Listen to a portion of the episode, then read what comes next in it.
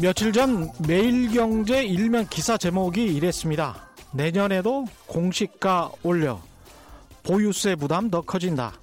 그러면서 기사 첫 문장이 이렇게 끝을 맺고 있네요.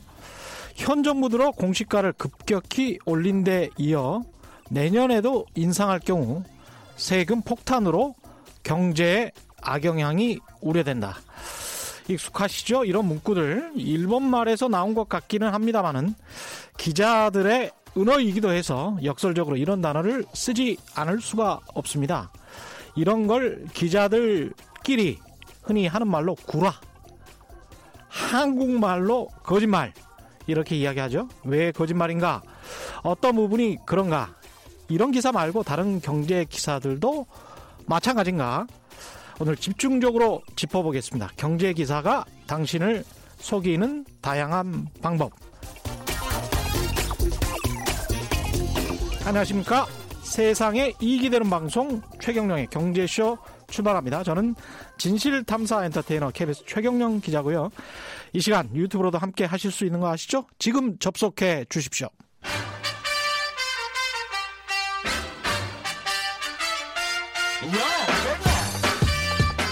최경령이 원하는 건 오직 정의.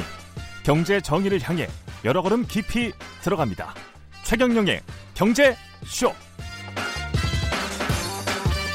네, 지난해 2018년 언론이 동네 북으로 여겼던 이슈 기억나십니까? 최저임금이었는데요. 요즘은 별로 그런 내용 잘 안 나옵니다. 최저임금이 2021년부터는 조금 2020년부터는 낮아져서 그런 걸까요? 이미 오른 최저임금에 관해서는 뭐 자영업자들이 별다른 악영향을 받지 않아서 그런 걸까요? 심지어 그때 경제신문에서는 급격한 최저임금 인상으로 일자리를 잃은 50대 여성이 최근 스스로 목숨을 끊은 것으로 확인됐다.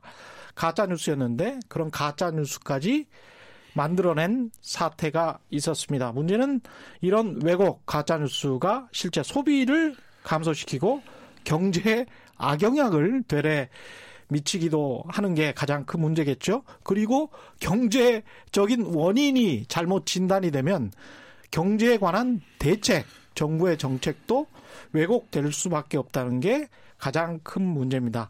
이런 왜곡된 가짜 뉴스 올해도 굉장히 많았는데요. 그래서 준비했습니다. 올해 최고의 가장 나빴던 가짜 경제 뉴스를 뽑아보는 시간 팩트 체크 전문 기자시죠. 팩트체크 미디어의 뉴스톱 대표 김준일 기자 나오셨습니다. 안녕하세요. 예, 안녕하십니까? 예.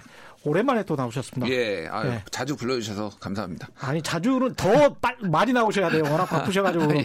그런 것이고 요새 또 저 국민 TV에서 예, 뭐저 프로그램 맡고 계시죠? 예, 그 10월부터 예. 김준일의 핫식스라는 daily 시사 프로그램을 6시에 예. 시작을 하는데요. 예. 제가 뭐 사실 국민 TV랑 직접적인 인연은 없었는데 국민 TV가 한때 굉장히 대안 언론으로서 잘 나갔지 않습니까? 예. 근데 좀 내분으로 어려움을 겪고 있는데 좀 음. 살려보자라는 그런 음. 제안을 받아서 열심히 하고 있고요. 두달 예. 동안 한 구독자 3만 4천 명 정도 늘었습니다. 아, 그렇군요. 예. 김준일의 핫식스 또 자주 들어주십시오. 6시에 하니까요. 음. 아, 그 김영민 씨가 약간 좀 싫어하실 수도 있겠습니다. 유튜브로 예. 나중에 보시면 되죠. 예, 김영민 나중에. 듣고. 예, 예, 예.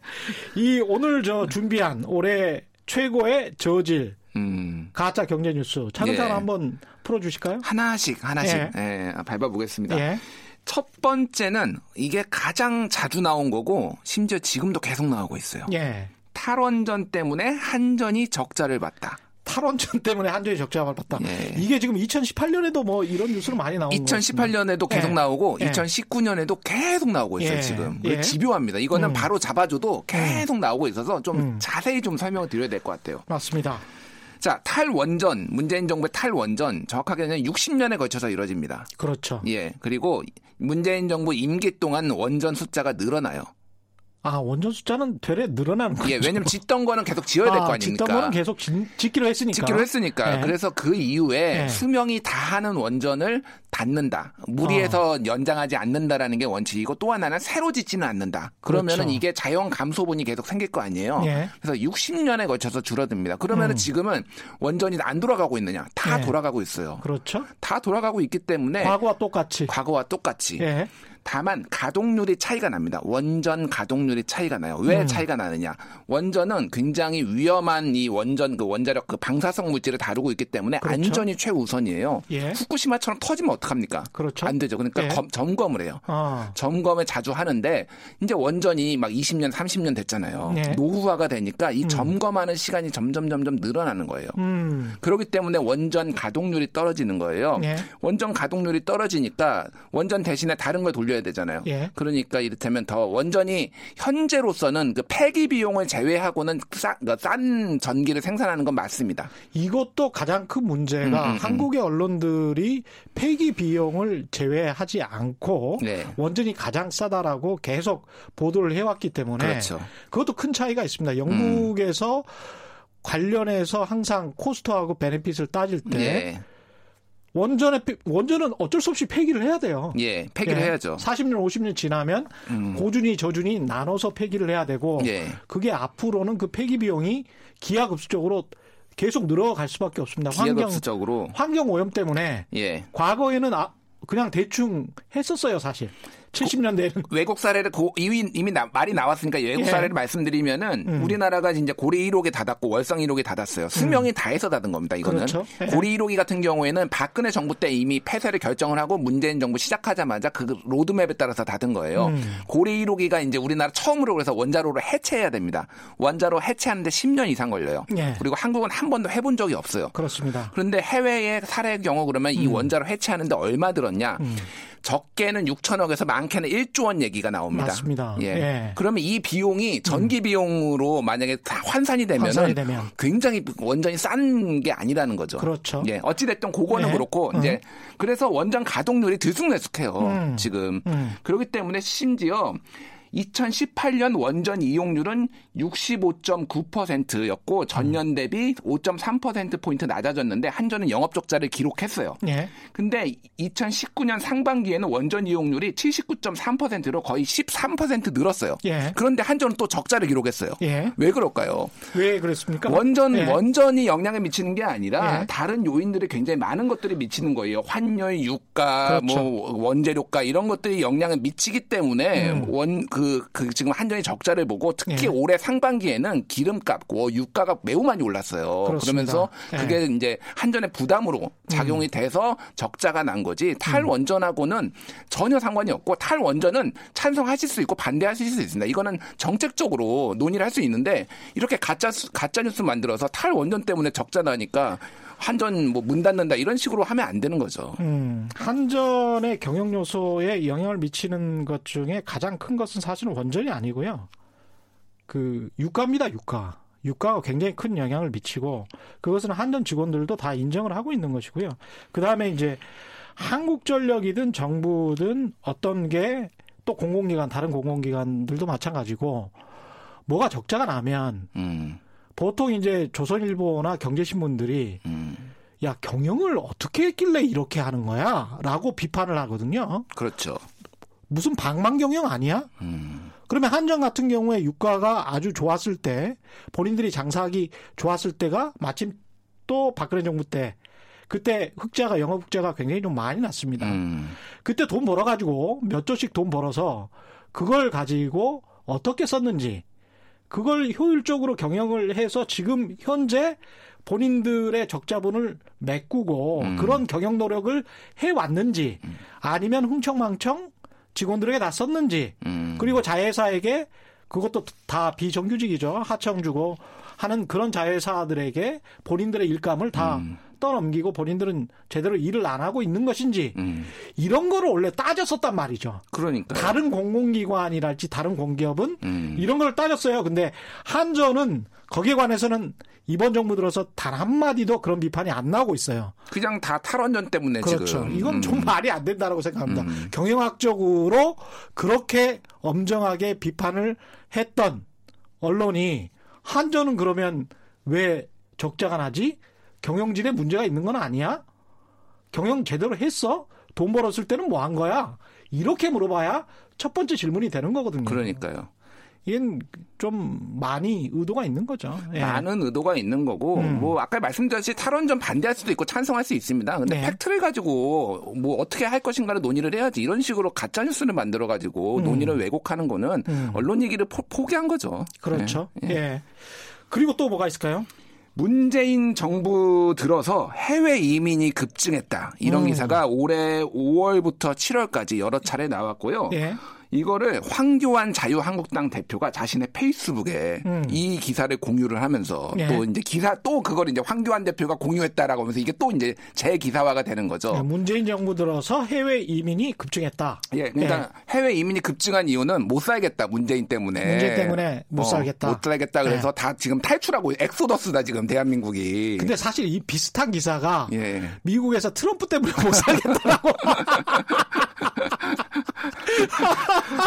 너무 싫어. 캐나다로 이민 갈 거야. 이런 사람들이 꽤 있다고 음. 해서 실제로 뉴욕 타임스에 나왔었던 걸 음. 기억을 하는데 실제 문재인 정부 때문에 못 살겠다. 해외 이민 가겠다. 이렇게 인터뷰를 한 겁니까? 아, 그러니까 이제 예. 외교부 데이터를 가지고 예. 했고요. 뭐 예. 우리가 이제 유념해야 될 거는 대부분이 완전히 터무니 없게 100% 날조를 하진 않습니다. 뭔가 예. 통계가 있어요. 그렇죠. 통계를 가지고 하는데 예. 진짜 얼토당토 않게 예. 해석을 하는 거예요. 굉장히 많은 복잡한 요인들이 있을 텐데 다 음. 없애고 음. 기승전 문재인 탓, 기승전 최저임금 탓, 기승전 한전 탓, 뭐 그러니까 탈원전 탓 이런 식으로 하는 거예요. 자, 예. 외교부에 따르면은 작년에 해외 이주 신고자는 2,200명, 2016년에는 455명으로 2년 만에 약 5배가 된 것. 이거 예. 사실입니다. 예. 그럼 그렇죠. 왜, 왜 늘었느냐를 봐야 음. 되는 거예요. 뭐가, 뭐가 있었냐면은 법이 바뀌었어요, 법이. 음. 예전에는 현지 이주자, 그러니까 영주권자라고 보통 얘기를 하죠. 미국의 음. 영주권자도 있잖아요. 근데 대한민국 국적이잖아요, 이 네. 사람들은. 네. 그러니까 이 사람들은 신고할 의무가 없었는데 작년부터 이제 작년에 법이 바뀌어가지고 영주권자들이 해외 이주법 개정에 따라서 해외 이주 신고 대상이 되면서 이 사람들을 해외 이주자로 분류를 한 거예요. 그러니까 법이 바뀌어서 법이 바뀌. 그러니까 이 사람들이 음. 이제 해외를 나간 것처럼 예. 통계가 잡힌 거예요. 어. 그래서 그거를 빼면은 그냥 매년 한 400명으로 거의 음. 동일한 숫자예요. 근데 이거를 갑자기 2,000명이 잡혔. 그러면 이유를 알아봐야 될 거 아니에요. 그렇죠. 언론이고 기자라면은. 예. 예. 근데 물어봐야지. 물어봐야지. 예. 아 이거 왜 이렇게 늘었죠? 예. 근데 이거를 문재인 때문이다. 이렇게 기사를 써버리는 이게 거예요. 관심법이죠. 네. 이런 기사를 보면서 제가 좀 충격적이었던 거는 인터뷰가 거의 나오지가 않고 인터뷰가 나오더라도 익명이에요. 그 사람의 실명이 안 나와요. 그러면 한국 떠날 사람인데 뭐가 무서워서 내가 어디 사는 누군데 정말 문재인 때문에 이게 막 세금 많이 걷고 그러려고 하니까 나는 세금 적은 나라로 갈 거야. 음. 이런 이야기를 해야 되거든요. 음. 음, 음. 제가 아까 언급드린 그런 그 외국의 뉴욕타임즈나 이런 데서 트럼프 때문에 나가겠다라고 음. 하, 했던 그 음. 기사 거기에 보면 인터뷰 이들이 음. 한 네다섯 명 있는데 예. 다 실명이에요. 음. 그리고 나가겠다는 나라들이 나가서 그리고 지금 현재 살고 있어요. 예, 예. 그런 친구들이 두 명이 한국에서 지금 살고 있는 친구들이에요. 아, 또 그래요? 역으로 캐나다도 있지만 한국에서 살 한국 야 되게 살기가 좋더라. 근데 이제 음. 전반적으로 트럼프 음. 때문이다라는 건 아니고 다양한 어떤 문화도 섭취하고 음, 음. 그런 측면에서 이런, 이런 것도 좋지 않을까라는 음. 이렇게 밸런스가 좀 있는 거예요. 그래서 음. 여러 가지 이유가 있겠지 그렇죠. 않습니까? 세상에 경제에 한 가지 이유가 어디 있습니까? 어떤 사람이 싫어서 자기 나라를 네. 무조건 떠나겠다 이거는 너무 극단적이잖아요. 그렇죠. 그러니까 다른 여러 가지 이유가 있을 음. 텐데 그 이유를 문화적인 이유, 그다음에 뭐 다양성의 이유, 여러 가지 이유를 듣는 듣는 거예요. 음. 근데 한국 언론은 인터뷰도 안 나와요. 음. 실명 인터뷰도 없이 야 문재인 때문에 떠나나 봐 이거잖아요. 음. 요거를 좀만 더 예. 설명을 드릴게요. 이게 예. 조선일보 기사였어요. 예. 7월달에 나온 게 예. 황교안 대표가 언급 이렇게 언급을 한 게. 음. 근데 5월달에 한국경제가 음. 제목을 뭐라고 했냐면 단독 상속세 폭탄 무서워 부자들이 떠난다. 라는 내용의 똑같은 기사를 썼어요, 이거를. 그 캘리포니아로 제가 음. 계속 말씀드리는 건데 캘리포니아로 음. 떠나십시오,고 음. 그쪽에서 상속세 정말 가서 폭탄 한번 맞아보시기를 기대합니다. 근데 이거를 예. 제가 말, 예. 말씀드리는 거는 뉴시스가 예. 팩트 체크를 했어요. 네. 상속세 피하러 해외 이주 급증 물음표 실제 이주자 오히려 감소라고 해서 팩트 체크를 한 거예요. 근데 이거를 두 달 뒤에 조선일보가 한국경제에 썼던 거를 그대로 우리 음. 용어로 방송에 적절하지 않지만 베낀 거죠. 음. 우락 뭐뭐 뭐 하는 예? 거. 예? 그거를 그대로 하고 팩트 체크가 이미 된 기사가 있음에도 불구하고 무시한 예? 거예요. 아. 정치적 의도가 있는 거죠, 이거는 그러면. 그렇죠. 이게 지금 그 비슷한 이야기가 이민이라는 단어가 최근에도 이 매일경제의 김기철 기자라고 있는데 페이스북에 공개를 한 내용이니까 제가 그대로 읽어드리면 중앙일보에서 이런 기사를 썼어요. 대형마트 이어 편의점도 이민 간다. 이런 기사가 있는 거예요. 일자리도 날아간다. 이게 기사 제목이에요. 음. 근데 이제 김기철 기자가 매일경제신문 기자입니다, 여러분.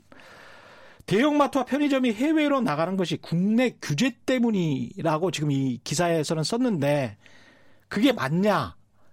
이 사람이 20년이 넘은 기자인데 저보다 1년 후배입니다. 기자는 자기의 생활을 한번 뒤돌아보면서 기사를 썼으면 좋겠다. 나만 해도 예전에는 한 달에 두 번은 이마트 가서 물건 사온 것 같은데 지난 2년 동안 한 번도 대형마트 안 갔다. 대형마트 오프라인 매장의 위기는 규제 때문이 아니라 라이프 스타일의 변화 때문이다. 증권부 기자들이 쓴 이번 분기 이마트 실적 기사라도 한번 읽어봐라. 본인이 증권부이기 때문에 이런 이야기를 한 것 같고 대형마트 실적의 문제가 뭔지 그 기사만 봐도 보인다. 이게 지금 라이프 스타일의 변화고 그리고 라이프 스타일이 변하지 않은 외국에 가서 대형마트를 아직까지 찾는 개발도상국들이 있을 거 아닙니까? 예, 예. 거기에 가서 새로운 사업을 벌리는 게 뭐가 나쁩니까? 아니 해외 진출해서 개척해야 되는 거 그렇죠. 아닌가요? 예. 그것도 근데 이민을 간다라고 음, 쓰는 거죠. 못 살겠다 떠나보자 예. 이런 분위기로 규제 와. 때문에 대단합니다. 네. 대단합니다 이런 것들은. 그래서 좀 제대로 의식이 있고 경제 기사를 써왔던 기자들도 이렇게 이건 좀 심하다 지금 상황은 이민을 아무 때나 갖다 붙여요. 예. 마트나 뭐 편의점도 이민 간다. 뭐 이렇게 이야기를 하고 있죠. 근데 아까 상속세 이야기 하셨잖아요. 예, 예. 상속세가 진짜 그렇게 한국이 높습니까? 자, 이것도 예. 또 올해 3월부터 5월까지 예. 한 두 세 달 동안 계속 나왔던 거예요. 그랬죠? 기업 상속세가 65%라서 살 수가 없다. 그래서 기업을 다 팔아야 되고 아. 어, 물려받는데 이런 주장들이 처음에 어떻게 나왔냐면 강호갑 한국중견기업 연합회 회장이 갑자기 예. 뜬금없이 예. 상속세 65%다라고 음. 얘기를 한 다음에 두 달 있다가 대한상공회의소에서 어, 상속세를 낮춰달라. 음. 65% 때문에 도저히 우리는 기업 경영 못한다라는 내용이 나온 거예요. 예. 팩트 체크를 좀 해보면은 예. 우리나라 증여세법이 규정한 거는 상속세율 최대 세율은 50%입니다. 일단. 예. 근데 여기에 재계가 주장하는 65%는 의결권이 있는 지분의 과반 이상을 보유한 대기업 최대 주주가 과세 표준 최고 구간이 30억 원 이상의 주식을 물려줄 경우를 그렇죠. 가정을 해야 되는 거예요. 예. 그러면은 이게 복잡하니까 한마디로 얼마 네. 정도를 물려받아야지 음. 65%가 되느냐. 음. 예.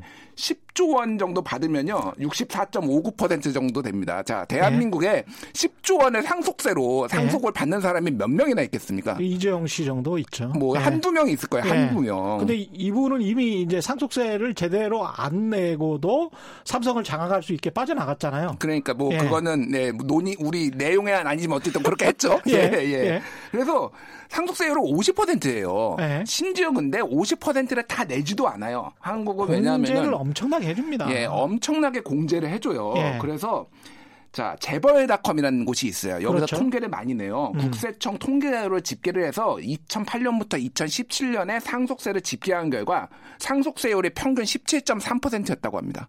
17.3%. 예. 그 보통 대기업들의 법인세가 음. 25%잖아요. 예. 근데 실효세율이 13%에서 한 17% 정도 나오는데 그렇죠. 법인세 정도밖에 안 내는 거네요. 법인세 정도밖에 안 내는 예. 거고 심지어 예. 매년 상속세를 납부하는 사람이 그러면 몇 명이나 되냐? 음. 통계를 보면 2017년 2017년에 6,986명, 약 7,000명 냈어요. 대한민국 5천만 명 중에 예. 상속세 낸 사람이 7,000명밖에 안 됩니다. 최고 부자 7,000명을 위해서 지금 상속세 인하에다 그것도 거짓말까지 더해서 65%다. 그렇죠. 10조 원 나오면 상속 받으십니까 그렇죠. 지금? 근데 미국 같은 경우도 이게 상속세가 연방 정부가 있고 또 주정부가 있기 주정부가 때문에 있죠. 예. 따로 해서 다 더하면 음. 굉장히 상당하거든요. 상당하죠. 예. 네. 그런 것들을 음. 좀 생각을 해봐야 될 것 같아요. 그리고 이제 부자들이 세금을 안 내면 정부는 어디에서 또 돈을 걷어가지고 복지 정책이랄지 다른 인프라랄지 이런 거를 깝니까? 그거는 도대체 그러면 누구 덕분에 장사를 해서 국민들에게 소비자에게 장사를 해서 그걸로 돈을 모아서 사회적인 어떤 책임과 혜택을 받은 거잖아요. 그럼요. 그래서 음. 세금이라는 것은 조세가 제대로 걷어서 그것 그것을 효율적으로 재분배하는 기능도 있는 것인데 그러면 기업들이랄지 부자들은 세금 안 내고 우리가 서민들이 먹는 소주값으로만 맨날 세금을 걷어야 됩니까? 언제까지 부가가치세만 그렇게 걷어야 됩니까? 우리도 상속세, 예. 직접세 많이 걷어서 그렇죠. 재원, 복지 재원 예. 마련해야 될 거 아닙니까? 근데 실제로는 제대로 이제 걷지도 못하고 있는데, 근데 제대로 걷으면서, 야, 이거 너무 심한 거 아니야? 라고 하면 모르겠는데, 제대로 못 걷었어요. 이병철에서 이건희로, 이건희에서 이재용으로 넘어갈 때 한 번이라도 걷었냐고. 정의선으로 넘어갈 때 걷었습니까? 못 걷었잖아. 다 빠져나가잖아요. 다 빠져나갈 그 법적인 구멍은 많이 있으면서 다 아시면서 이러는 거는 아니지, 기자님들아. 안 그렇습니까? 저는 참, 이건 좀 너무 의도가 있는 것 같아요. 네. 예. 뭐, 왜냐면 대부분 이분들이 광고주잖아요. 광고주나 그렇죠. 광고주 기업이니까 아무래도 그렇습니다. 뭐 심기를 불편하게 하면 안 되니까. 예. 어. 아니, 근데 이, 이런 식의 기사는 정말 그 대중 매체이지 않습니까? 여러 사람이 보고 어떤 신문사는 우리는 100만이나 봐. 어? 발행 부수만 100만이야. 이렇게 이야기를 하는 대중 매체잖아요. 대중 매체에서 부자들을 옹호하면서 특정 단 0.0001%를 옹호하면서 상속세를 이렇게 많이 거두면 안 돼라고 노골적으로 수십 년 동안 계속 이야기를 하는데 실제로는 상속세를 별로 안 걷는 나라. 선진국에 이런 나라, 이런 매체가 있는지 한번 찾아보세요. 영어권에서는 진짜 없어요. 서방 영어권에서는 정말 이런 나라가 없어요. 어디 공산주의 국가 가면 있을지 없을지는 모르겠지만 이건 정말 이상한 기사 쓰기인데 이게 자본주의의 원칙에 맞는지도 모르겠고 이게 도대체 그러면 정부는 뭘 하는 거죠? 어, 디에서 세, 세금을 걷고 어떻게 그 국가가 정부 기능을 할 수 있는 것인지 답답하기 그지 없습니다. 또 다른 기사들이 있나요? 아, 네. 뭐 사실 음. 오늘 밤을 새 수도 있어요.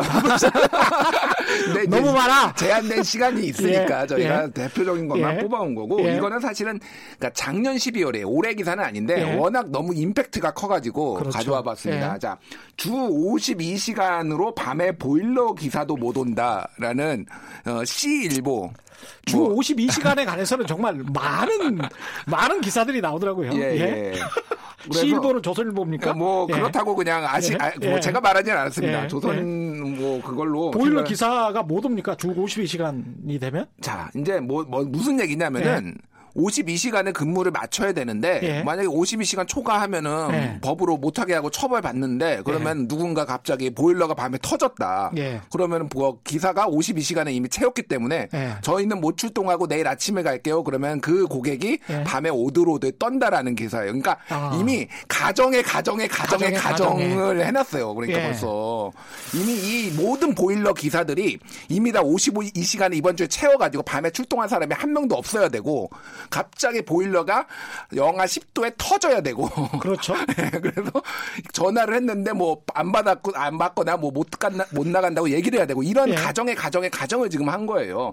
근데 심지어는 이게 팩트도 아니었어요. 팩트도 아니에요. 네. 그러니까 팩트도 아니에요. 주 52시간 같은 경우에는 네. 기업의 어떤 규모에 따라서 차등 음. 적용하게 돼 있었어요. 그래서 네. 이게 작년 12월에 나온 거니까 올해 음. 올해 1월부터 그렇게 안 된다라고 지금 제목을 그렇게 뽑았거든요. 네. 근데 이거 이 보일러 고치는 데는 100인 이, 미만의 그 보통 사업장이에요. 그렇죠. 그렇기 어. 때문에 올해 적용이 안 돼요. 주 52시간이.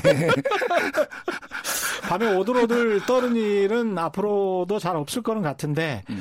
저는 이걸 두 가지 측면에서 봅니다. 우리가 유럽 여행을 하는데 4시 정도 되면 상점들 문을 다 닫아요. 그렇죠. 굉장히 불편하죠. 음. 조선일보 기자는 유럽 여행 가지 마세요. 예? 유럽 사람들 왜 이렇게 게으른 거야? 4시에 왜 문을 닫아? 예? 음. 근데 경제라는 것이 그런 어떤 관행, 문화, 법, 제도가 있으면 또 다른 효과가 있고 물론 조선일보가 걱정하는 것처럼 부작용도 있을 수가 있겠죠. 근데 또 다른 효과는 그래서 사람들이 가정이 충실해지고 아. 그렇죠. 그 다음에 가정이 화목해지고 음. 가정이 화목해지면 생산성이 올라갈 수 있습니다. 그렇죠. 예? 음. 매일 부어라 마셔라 해서 2차, 3차까지 가가지고 그렇게 해서 다음 날 오전에는 출근했지만 계속 잠자고 있으면 생산성이 올라갑니까? 그런 식으로 80년대, 90년대 일을 했잖아요. 그렇게 일하지 말자고 해서 토요일에 우리가 휴무제를 도입한 게 한 10년 압박 되잖아요. 음, 음, 그렇죠. 그때 한국 언론들 제가 기억하는데요. 음. 망한다 그랬어요. 망한다고. 망한다고 그랬어요. 주 5일째 하면. 주 5일째 하면. 네. 망했습니까?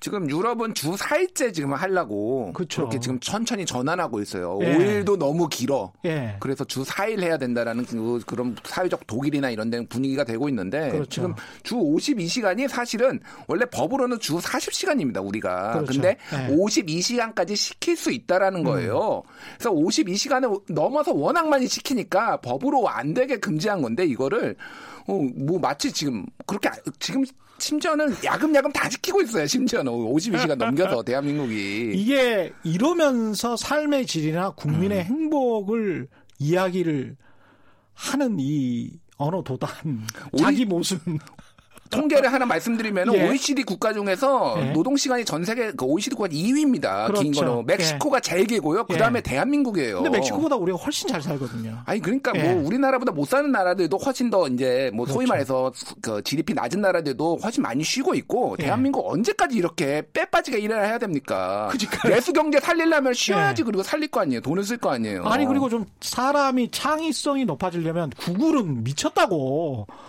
미쳤다고 그렇게 높은 고액 연봉자들 고용해 놓고 야 일하지 말고 니들 맘대로 해. 맘대로 해. 어디를 가 있더니 나 모르겠어. 근데 성과만 가져와. 구글에서 그런 것들을 경영의 효율성, 일의 효율성에 관해서 생각을 안 하고 그런 일을 할까요? 우리가 앞으로 4차 산업혁명이랄지 이런 것들을 생각하면서 어떻게 하면 직업의 미래, 일의 미래를 고민하면서 창의적인 산업으로 바꿔야 된다. 그런 직업들이 많이 생겨나야 된다. 그런 일자리들이 질 높은 일자리다라고 스스로 이야기를 하잖아요. 그러면 계속 반복적이고 고된 일만 해야 한국인은 그 200만 원, 300만 원이라도 벌 수 있다. 이런 식의 자기 비하 아니고 이게 뭡니까? 이거는 발전하지 말자는 이야기죠. 같이 잘 먹고 잘 살면서 창의적으로 뭔가 선진국으로 가서 행복하게 살지 말고 우리는 비루하게 항상 살자는 이야기지. 또 하나가 이제 우리가 하나 고민을 해야 될 거는 네. 산업 산업이 고도화되고 네. 자동화되지 않습니까? 네. AI 인공지능 발달하고 그래서 지금 점차적으로 인간이 직접 노동을 해야 되는 분야들이 줄어들고 있고 노동 시간도 단축되고 있어요. 네. 그러면 이제 우리는 이 노동 시간이 단축되는 인공지능의 시대에 4차 산업 혁명 시대에 무엇을 할 것인가를 그렇죠. 지금 고민을 해야 되는 거예요. 네. 그래서 뭐 빌 게이츠나 이런 사람 들은 로봇에 도입해야 된다. 이제는 그렇죠. 그런 얘기도 나오고 있는데 예. 우리는 언제까지 지금 예. 더 많은 시간을 일을 해야 된다라고 타령을 하고 있습니까 지금 그렇죠. 4차 산업혁명 시대입니다 이제는 그러니까 경제학자들이 그렇게 이야기를 하잖아요 임금이 너무 높아지면 그것을 견디지 못하는 자본가가 새로운 기술 혁명을 통해서 새로운 진화를 이뤄내는 거거든요. 그게 로봇 같은 겁니다. 그러니까 임금이 너무 높아지니까 야 차라리 로봇을 만들어 가지고 이거를 생산 공정을 혁신해서 생산량을 늘려보자라는 거예요. 그래서 어쩔 수 없이 선진국으로 가면 갈수록 기술이 발전하고 그리고 임금이 높아질 수밖에 없는 겁니다. 그것을 또 극복해 나가야지 사다리를 타고 올라가다가 사다리 타고 다시 내려오자고 그런 이야기예요. 이게 지금 주 52시간 제와 관련해서는 왜 이렇게 퇴행적으로 사고를 하는지 모르겠어요. 예? 그러니까요. 음. 또 있죠. 많죠. 너무 많아. 예. 이거는 예. 사흘 전에 나온 기사예요. 예, 사흘 전에. 예. 예. 편의점 풀타임 일자리 4만 개 사라졌다. 예. 예. 이거는 사실이에요. 편의점 풀타임 풀타임 일자리가 예. 4만 개가 사라졌다. 4만 개가 사, 통계상으로 보니까 실제 음. 그렇게 나왔어요. 그러면 이제 해석을 해야 될 거 아니에요. 음. 뭐 M 경제신문이 썼고요. 음. 음. 그래서 매일경제 예, 예. 예. 아까 매일경제 기자 한 명 칭찬했는데 예, 예 하여간 예, 언론사하고 기자는 또 따를 수 있으니까요. 음, 예. 자 이유는 뭐냐? 예. 역시 답습을 했어요. 기승전 최저임금. 최저임금이 많이 올라서 아. 편의점이 어, 일자리가 4만 개가 4만 사라졌다. 사라졌다. 근데 우리가 아까 전에도 계속 얘기하는 거지만 네. 경제가 그렇게 단순하지 않습니다. 단순하지가 않아요. 예. 네. 복잡한 여러 요인들이 있잖아요. 그렇습니다. 자, 한국은 편의점의 왕국이라고 불리는 일본보다 어. 인구당 1.5배 편의점이 많습니다. 아. 전 세계에서 편의점이 가장 많은 나라예요. 예. 인구 비례. 급격하게 늘어났었습니다. 급격하게. 장사, 장사가 좀 된다고 예, 예. 하니까. 그렇죠. 예. 장사가 된다고 하니까. 음. 자, 2017년 기준으로 한국의 어, 편의점, 일본의 전체 편의점이 5만 6천 개인데, 음. 어, 한국, 그, 한국 같은 경우에는, 어, 몇 개죠? 제가 헷갈리네요. 어, 4만 개 정도 됩니다. 그렇죠. 근데 인구가 네. 3배 차이 나요. 네. 그러니까 1.5배 많은 거예요. 인구 음. 대비를 하면은. 음. 그러니까 이미 과열, 출혈 경쟁을 지금 하고 있는 거예요. 과다 경쟁이었던 과다 경쟁 예. 하고 있었던 상황이고 음. 그리고 여러 이제 분석 기사들이 그 전에 많이 나왔어요. 그러면 이 가맹점주들한테 가장 부담이 되는 게 무엇이냐라고 했을 때그 음.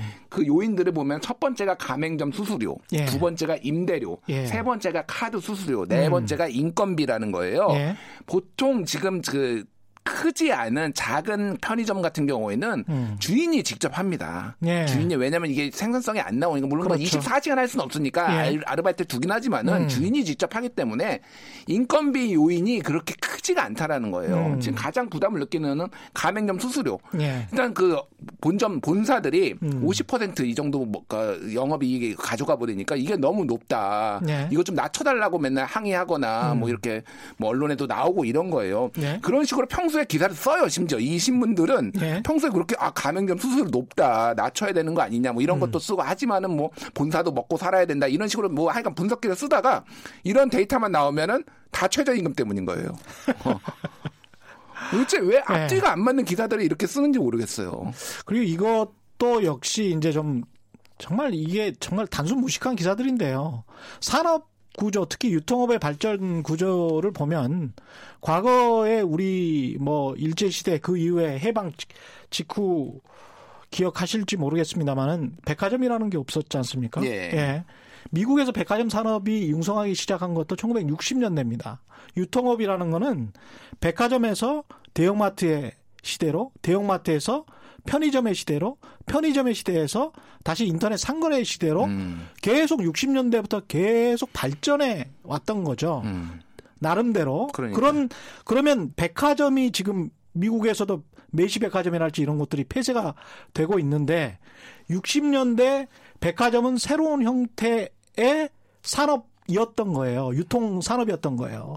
한꺼번에 모든 것들을 길거리에 있는 모든 가게들을 한 곳에 모아놓고 화려하게 모아놓고 한꺼번에 살 수 있는 최초의 그런 대형 상점이었던 것이죠. 근데 그런 것들이 유통이 변화하면서 여러 형태로 나타나고 있고 결국 지금은 아마존이 장악한 그런 사회가 돼 있는 거죠. 그렇죠. 근데 우리가 그러면 그거를 따라갈 따라 갈 수밖에 없는 거예요, 우리는. 음.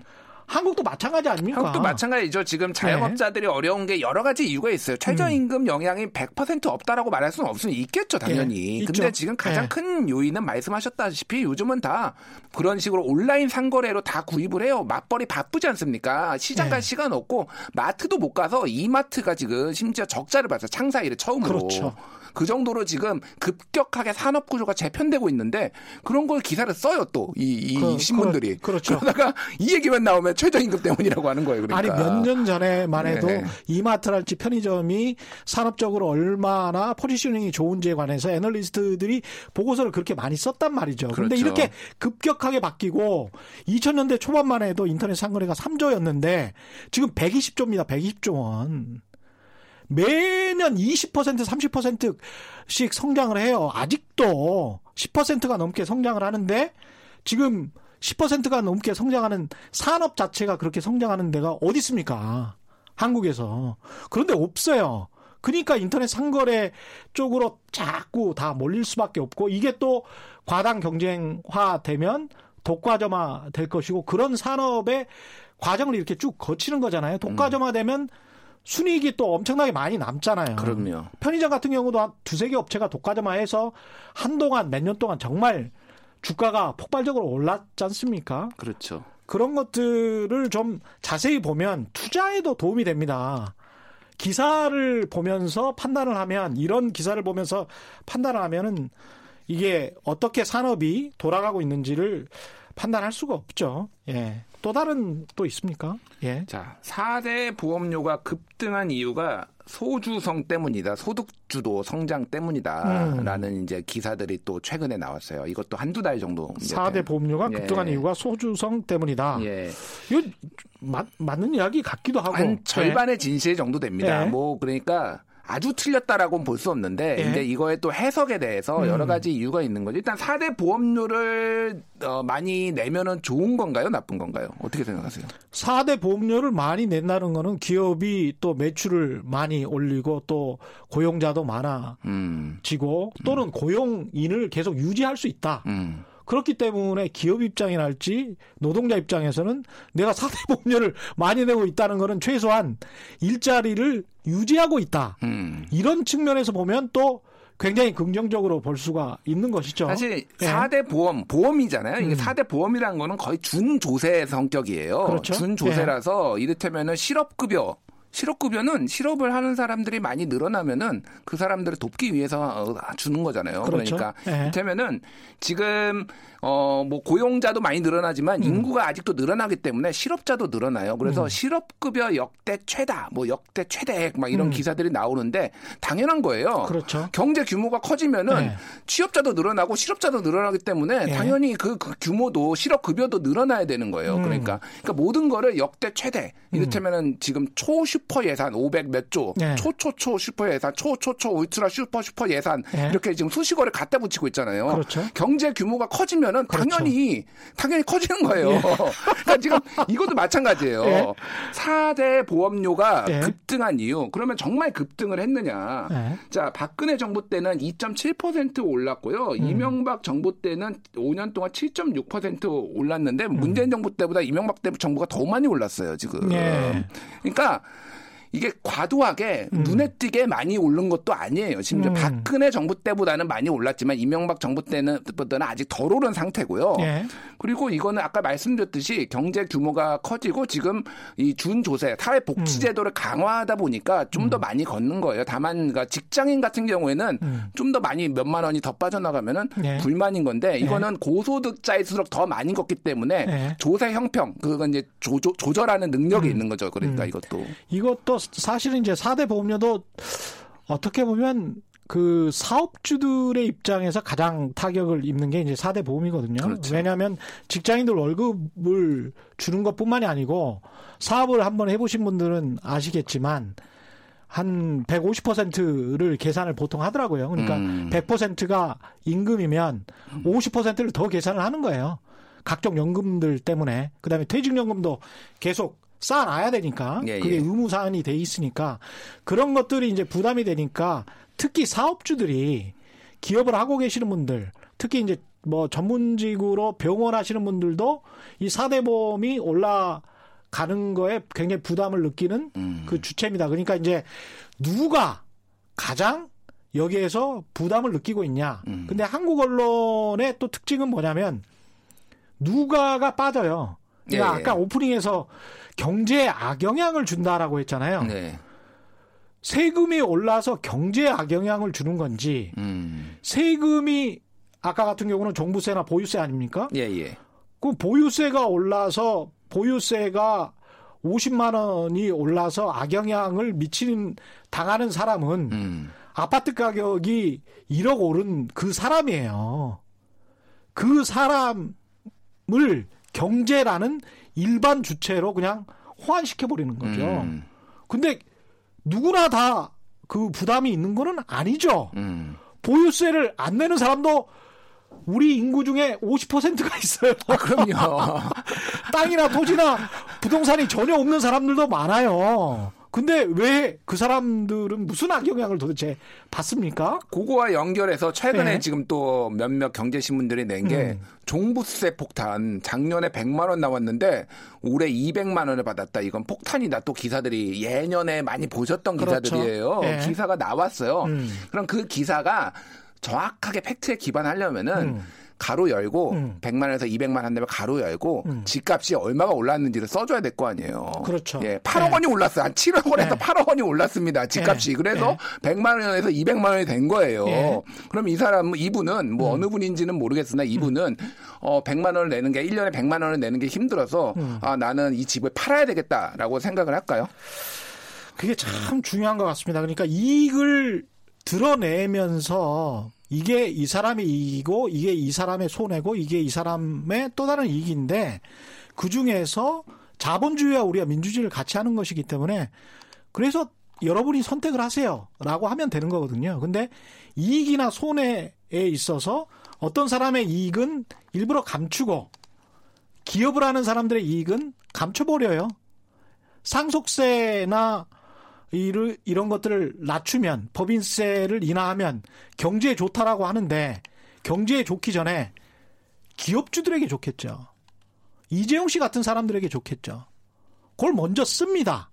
언론은 먼저 써요. 그래서 가령 법안이 어떤 게 발의가 됐으면 영국도 미국도 어떤 식으로 쓰냐면 이 법안이 정유회사에는 어떤 불이익을 안기는지 그리고 환경 관련 회사에는 어떤 혜택을 주는지 나눠서 헤드라인을 써, 쓰고 보도를 합니다. 그래서 엑손모빌에 어떤 악영향을 줘서 엑손모빌의 회장은 이렇게 이야기를 했다. 이게 얼마나 정직한 보도입니까? 그러면 독자나 시청자가 보고 판단을 하면 돼요. 아, 우리는 아직 정유회사가 이 나라에는 중요하기 때문에 이 환경 법안이 섣부르다. 이렇게 판단할 수 있는 거죠. 그래서 이익과 손해가 플러스 마이너스가 어떤 것인지 정확하게 알 수 있도록 팩트를 제시를 하면 되는데 어떤 것들은 감추고 왜 어떤 것들은 과장을 하냐 이거죠. 정말 이런 것들이 그래서 사기라고 제가 하는 거죠. 예. 왜 이렇게 계속 쓰는 겁니까? 한 1, 2분밖에 안 남았네. 자, 마지막으로 이거 빨리 짧게 할게요. 예. 자, 경제 위기설 예. 올해 초부터 계속 나왔어요. 그 음. 근거가 11년 주기설입니다. 11년 주기설. 예. 예. 11년 뭐 어디서 나왔느냐? 예. 1997년 외환 위기였고 예. 2008년 글로벌 금융 위기였으니까 11년 예. 11년 간격이었잖아요. 2019년은 일단 뭐 2019년 너무, 그래서 연초에 계속 나왔어요. 11년 음. 주기설 경제 위기다 위기다 문재인 정부 경제 위기다 위기다 지금 12월쯤 되니까 이제 들어가네요. 그게 11월 까지도 계속 나왔어요 지금. 근데 그러니까 내년에는 이제 2020 해가지고 뭔가 숫자가 딱 떨어지잖아요. 예. 2020 이게 숫자가 떨어지니까 경제 위기설하고 좀 맞을 것 같아요. 음. 운율도 좀 맞을 것 같고 2020 경제 위기설 이거 음. 라임이 참 좋아. 그래서 2020년에도 또 한번 음. 나올 것 같습니다. 기사를 네. 쓰지 말고 점성학을 하십시오. 그런 분들은 왜 점, 점을 치셔야지 왜 그거를 지금 기사를 쓰고 계십니까? 예. 그러니까 네. 이제 기사를 쓰시려면 농거를 아주 논리적으로 서병수 애널리스트가 이야기하듯이 농거가 굉장히 좀 많고 탄탄하고 정교하고 이러면 이제 좋은 기사가 되는 거죠. 위기설이라고 하더라도 그렇게 이제 설득력 있게 써야 되는데 누가 그랬대. 11년마다 위기가 예, 온대. 예. 아니면 유명한 사람이 그랬대. 아니면 미국 백인 남자가 그랬대. 그 미국 백인 남자 교수가 한국 언론이 너무 신봉하는 거예요. 예? 이뭐 그 좀 생각을 하고 기사를 쓰는 게 원인과 결과에 관해서 작용과 부작용에 관해서 여러 가지 좀 생각을 해 보시라. 제가 여러 번 말씀드리는데 답답해서 우리 또 김준일 대표랑 이야기하면 이렇게 또 마음이 잘 맞습니다. 오늘은 여기까지 해야 되겠습니다. 오늘 말씀 감사하고요.